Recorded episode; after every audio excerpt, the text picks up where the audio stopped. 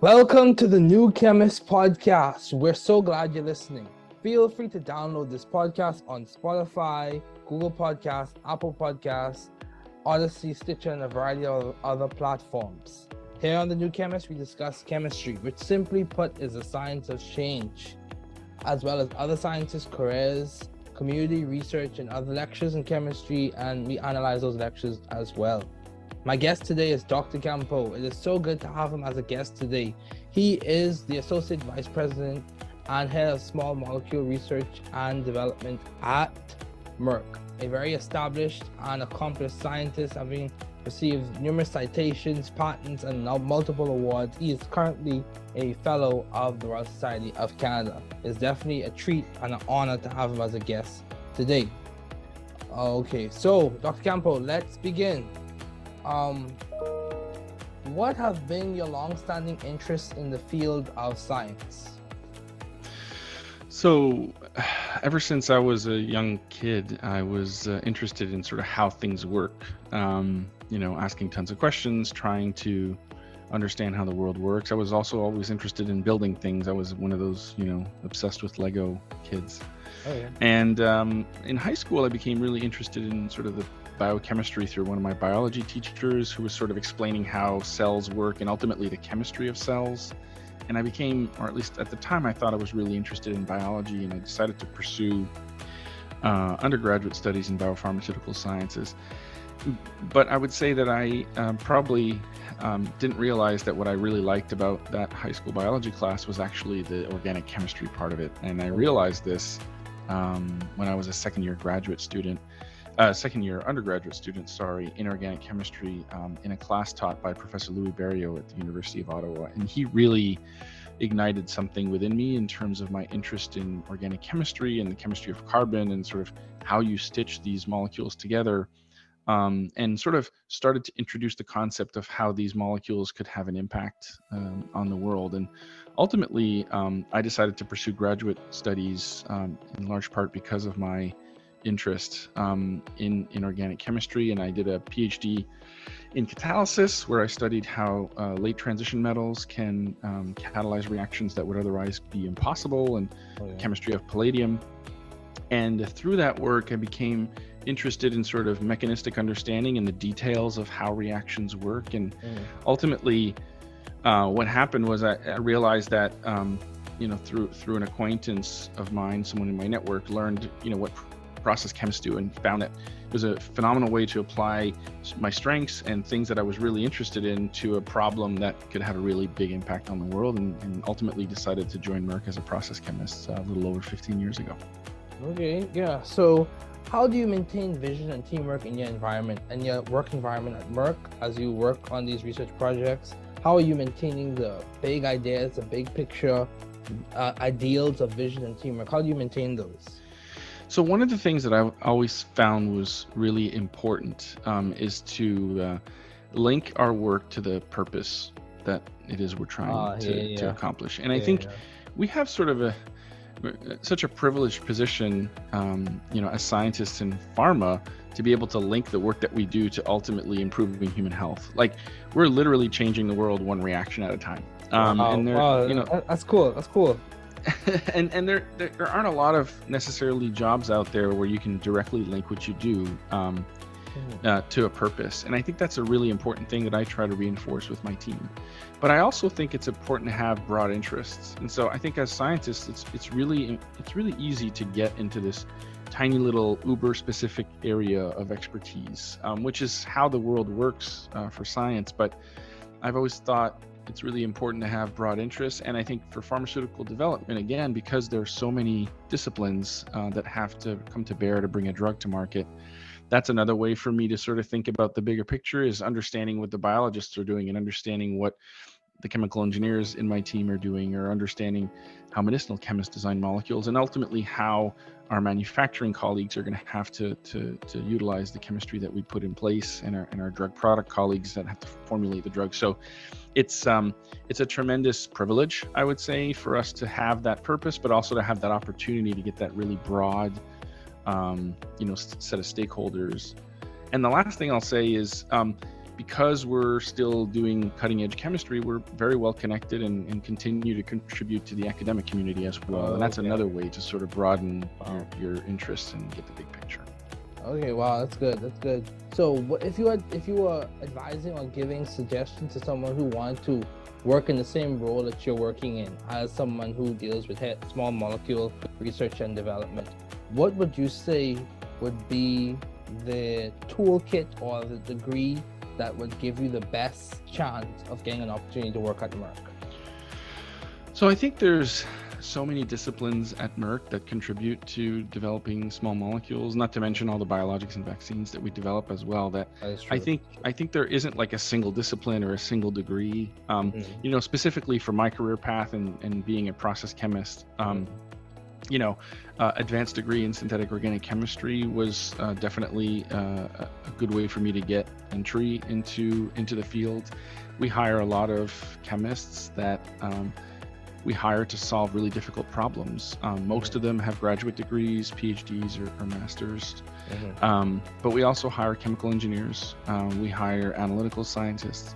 Um, some of our specialty groups have um, other disciplines like uh, protein engineers or Okay. uh, people who have experience in, in other types of engineering. So it's pretty broad. Um, the biggest uh, biggest impact or, or biggest opportunity to come to a place like Merck is really to leverage the network that you build throughout your studies, right? Whether it's through your undergraduate institution or through a graduate advisor, and really get to know people that work in the area that you're interested in, and then you'll really know what it's like to work there. And first, you'll know if it's a good fit for you, but that second, that can open doors to get the opportunity to interview. Okay, yeah, that's good. That's good. So, what would you say has been your most creative piece of work in the field of science, specifically on what you work on? And you can be as Hmm. technical or as simple as you want to be. Um, what would you say has been your most creative piece of work?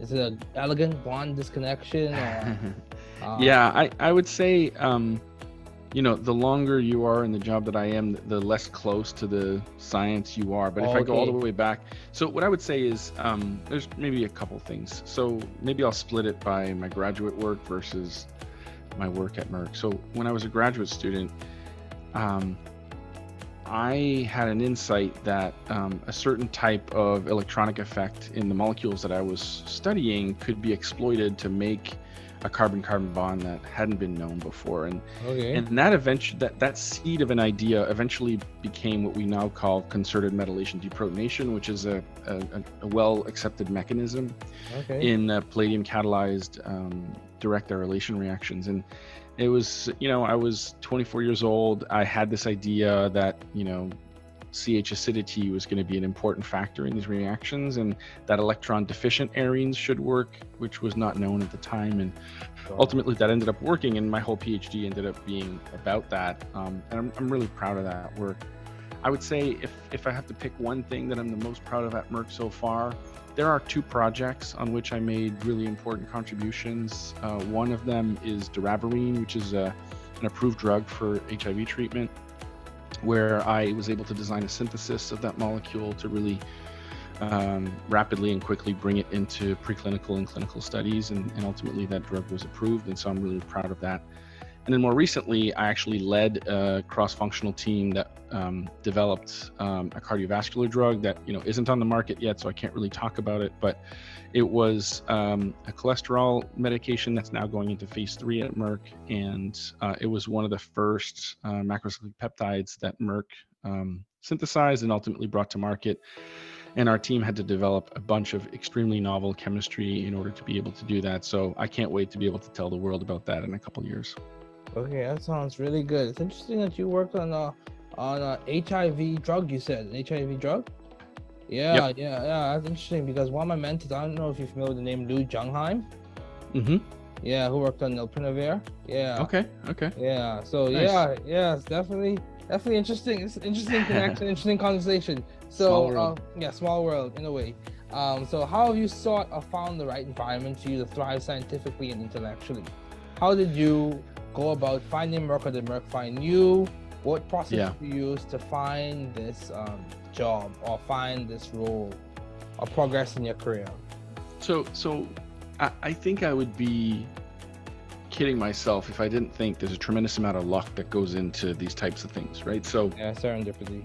I was I was a undergrad at the University of Ottawa. Um, I didn't really know exactly what I wanted to do long term, but I knew that I really loved organic chemistry and that I wanted to do something there.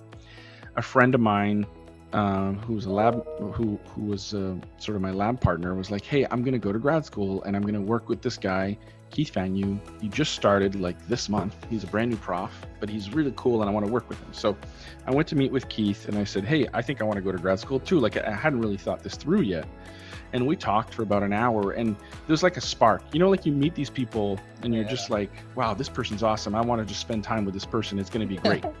So you know he didn't have a lab. He didn't have like i didn't know anything about him. Um, he was a tremendously successful graduate student but at the time i wasn't like in the know right? So i joined okay. this guy's lab and it ended up being you know maybe the best four years uh, professionally you know like it, it was just an, an amazing experience uh, to work with him as a mentor.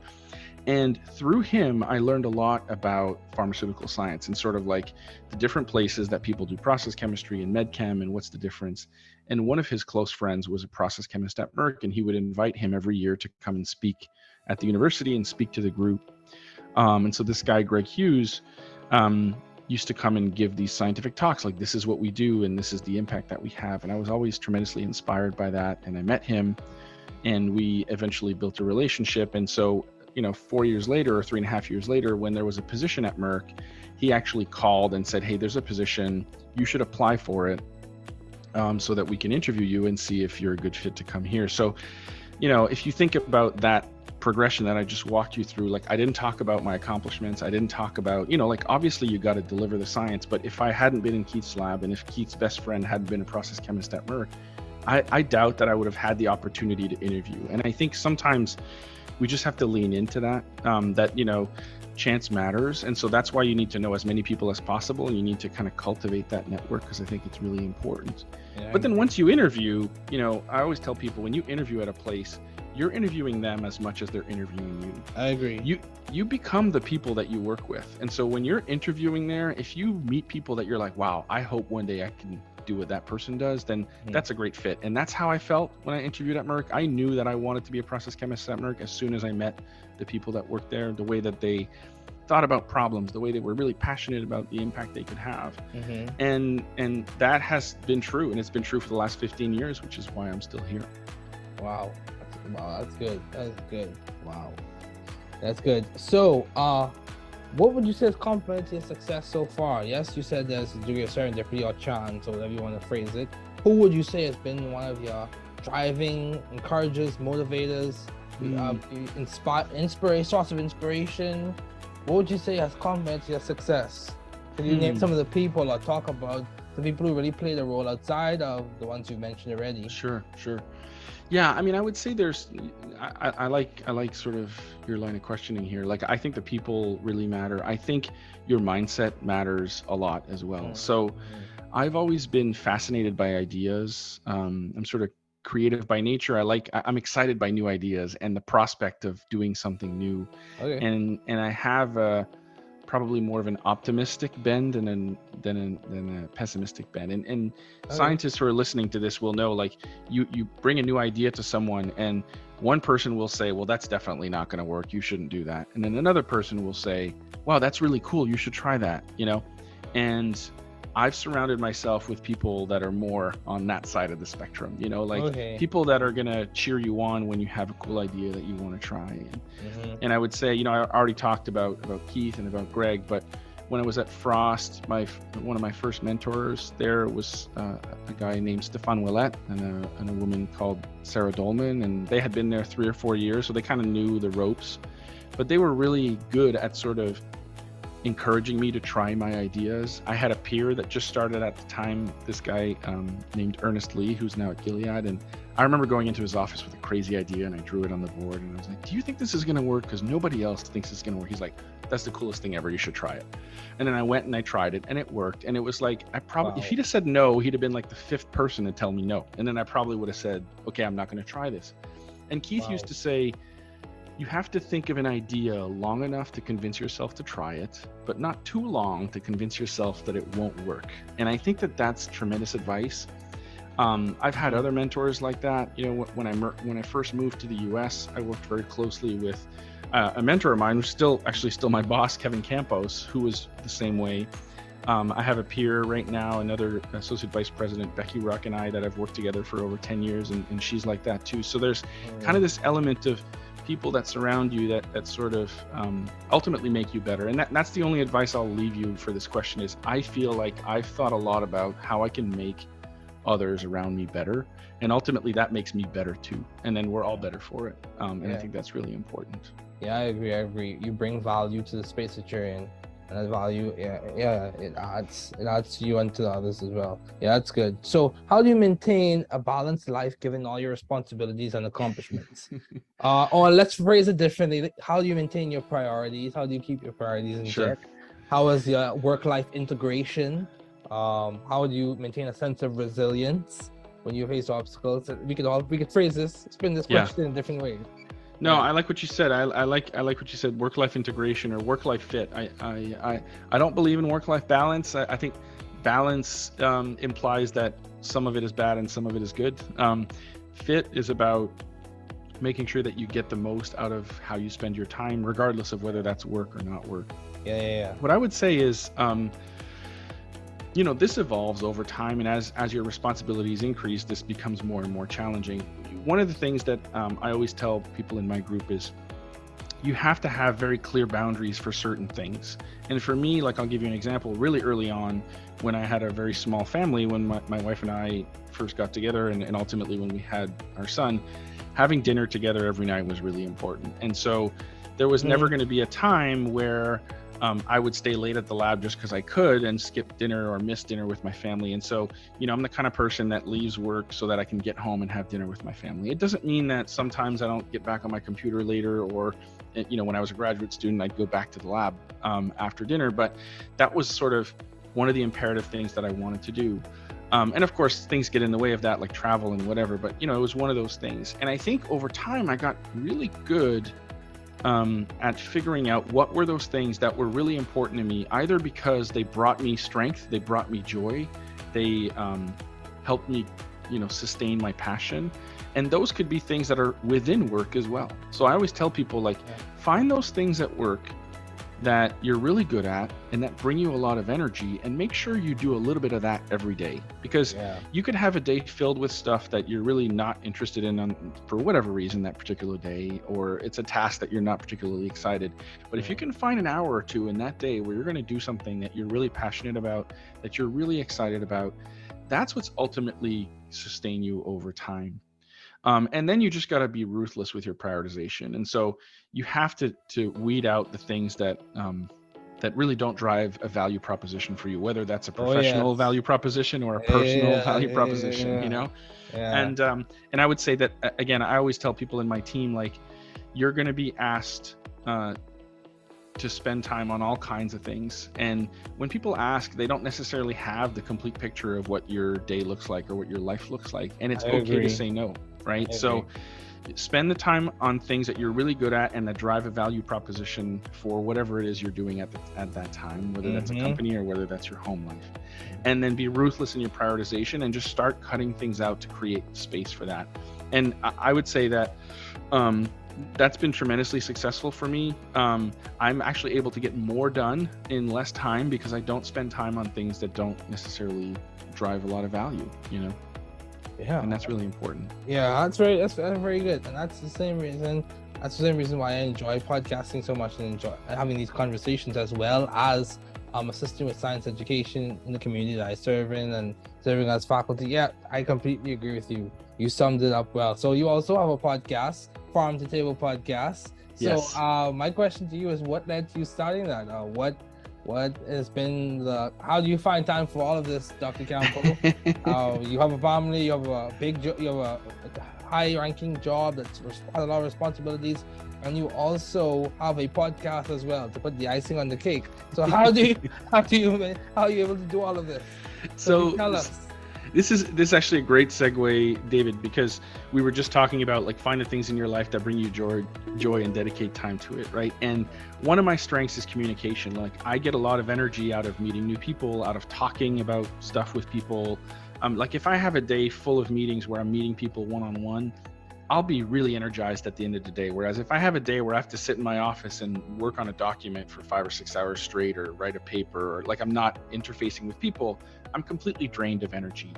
And I realized this somewhere about 10 years ago. I sort of did a Clifton Strength Finder assessment and communication was number one. And I was like, oh, that's kind of interesting. And I realized that some of our strengths are also needs right so if you're really good at something you're you probably need some of that in your life and so i started thinking about ways that i could apply my strengths to things that would drive value for our company right and okay. for my job okay. so one of those things was well okay we have this audience right that we speak to at conferences when we visit schools that ultimately ends up being the recruiting pool for our talent right graduate students at universities but there's an infinite number of universities and an infinite number of graduate students we can't reach them all uh-huh. And in 2019, I was at a conference and there was a speaker there, Randy Zuckerberg, who's actually Mark Zuckerberg's sister. And she's a marketing expert. And she says, like, you know, podcasting is really taken off in the last few years, but there's this sort of gap for subject matter expert podcasts. For like, you know, if you're an organic synthetic chemist and you want to talk about organic synthetic chemistry, there's probably not a podcast, a lot of podcasts about that. And I sort of had that on the back of my mind, like, hey, maybe mm-hmm. we could do that. It would play to my strengths. It could allow us to reach an audience and then the pandemic happened right mm-hmm. and then we all got sent home we had um, a bunch of interns that were coming for the summer which usually would work in our laboratories but we, we weren't going to be able to do that during the pandemic. Mm-hmm. and so one of the ideas we had was to start a podcast and work with an intern to sort of pilot what that would look like and have them do some of the editing and sort of lead the effort. But you know I would be the host and started reading about podcasting and sort of decided that having a you know a co-host in my case was going to be the right fit for me. And so I, I approached Danny Schultz who's a member of my team and I was like hey you know, I love talking to you all the time. We always have great conversations. Why don't we record them? And okay. that could be a podcast.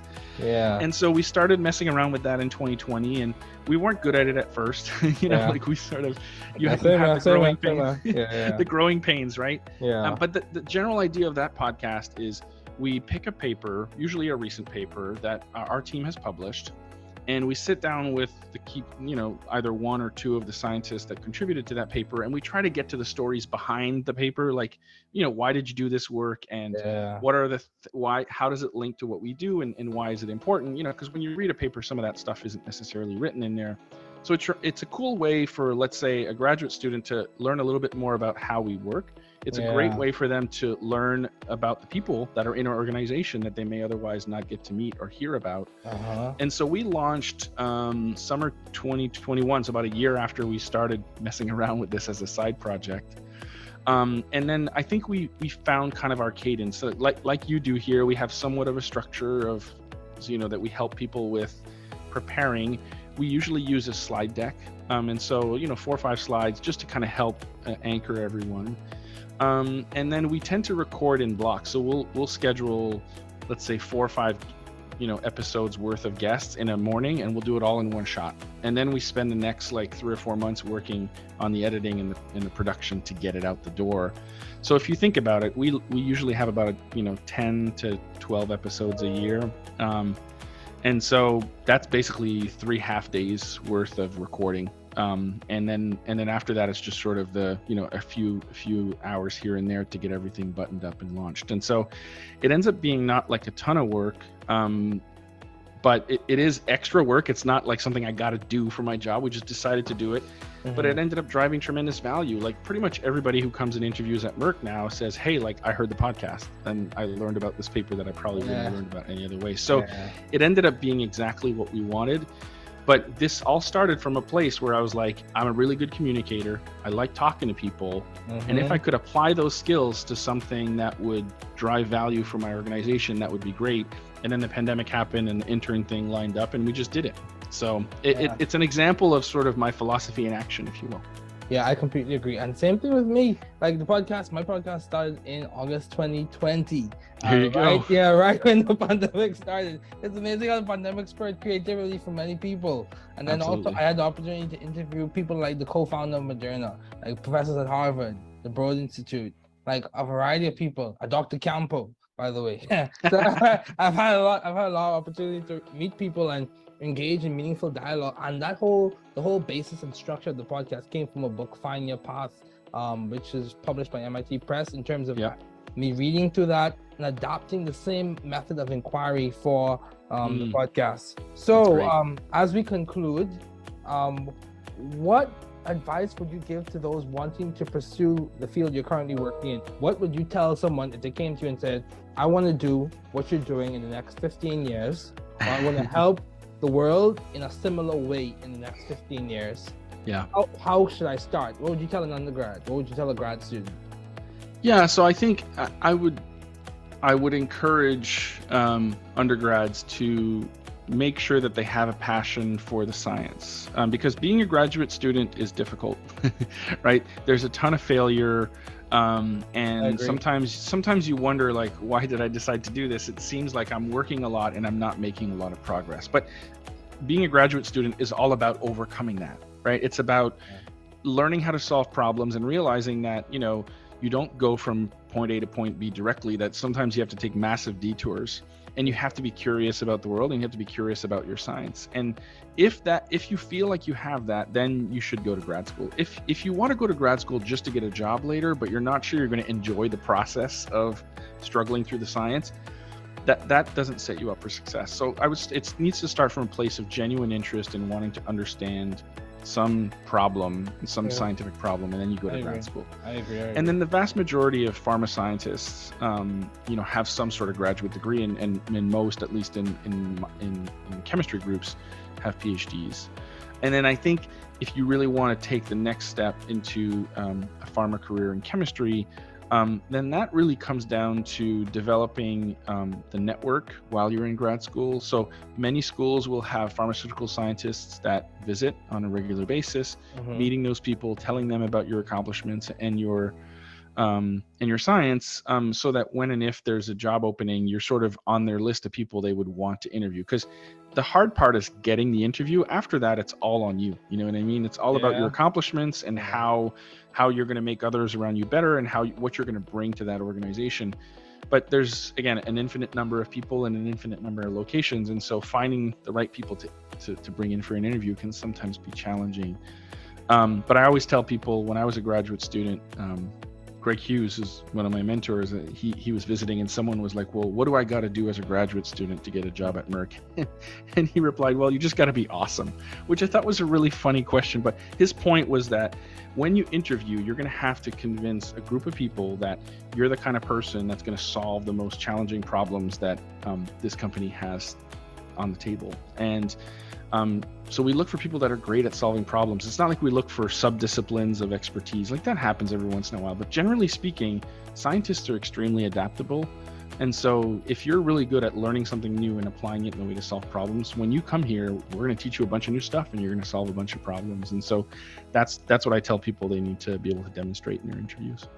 Okay, wow, that's good. It sounds like you are definitely moving forward and making lots of progress, and in my opinion, achieving your lambda marks. So reaching a point where you can transition from one energy state to another, or one level to another, and make an impact, or gain the maximum from your environment. Yes, that is what I would say. So, what has been some of the most beneficial advice you have received, either from your parents or professors or um, Yeah. family members or significant other? What would you say? Something that replays in your mind when you like really succeed and do tremendous and brings Yeah. you back down in terms of humility. So uh, or really helps Yeah. you to pick yourself So- up from those rough days. Yeah, I feel like I, I feel like I, I don't know if you want to put this in the category of advice, but I had a French literature teacher in when I was in high school. We were reading this really old piece of French literature, and he was really excited about this one passage. And the passage went um, in French, "À vaincre sans péril, on triomphe sans gloire," which basically means like to be victorious without peril is to triumph without glory. And for whatever reason, so here I am, 16, 17 years old, I hear this for the first time. But this idea that you know, you're gonna when you succeed, you're gonna look back on those tough moments and realize oh, yeah. that that having overcome that will only augment what you ultimately accomplished. It mm-hmm. that sense, that that that that one line, which is like from whatever 16th century French literature, um, was really like it, it makes the, the the the tough times harder uh, easier to get through because you're sort of like yeah it's really tough right now. I'm trying to solve this problem and i don't know if i can solve it. But when i solve it this is going to be so much greater and i used to walk around the labs when i was a grad student and walk around the labs at merck and i used to tell people this quote you know like when they were like struggling with something and i'm like when you solve this problem this is going to be even greater right? Uh-huh. Because you'll have overcome this adversity. And it, and it, reminds me of a quote that I recently heard in a movie about the, the guy who invented the Lamborghini. And he says, It isn't impossible until we fail. And if we fail, we'll fail searching for greatness. So it's kind of this similar similar vein of like, I just assume that we're going to get to the right place at the end. And that mindset is really important. It's important for scientists because most experiments that we run will fail, right? Yes. Um, but ultimately, as a collective, as a group of scientists that come together to solve these problems in drug discovery and development, we often succeed in the end um, as a group, right? Yeah, yeah, so I think that's probably, you know, it's not really advice because it came from like a, a book. Um, I already told you about about Keith's quote about mm-hmm, you know mm-hmm. not not not convincing yourself not to do stuff. That's something I repeat all the time as well. Yeah. But to me, those two things are probably the most important things that I think um, people should take away from from this conversation. Yeah, I completely agree. I, I remember this book, Good Timber, as we conclude. Remember this um, quote from Good Timber, this poem. Um, it said, The tree that never had to fight for sun and sky and air and light, but stood out in the open plain and always got a share of rain, never became a forest king, but lived and died a scrubby thing. The man who never had to toil to gain in farmer's patch of soil, who never had to win his share of sun and sky and light and air, never became a manly man, but lived and died as he began. Good timber does not grow in ease. The stronger winds, the stronger trees. The further the sky, the greater the length. The more the storm, the more the strength. By sun and cold, by rain and snow, in tree and men, good timbers grow. So yeah, do yeah, oh, Dr. Campeau. Yeah, yeah, yeah, I said that in high school and it still replays in my mind yeah, as well as my faith perspective and faith tradition. But yeah, Dr. Campeau, it's so good to have you as a guest. It was a privilege and a honor.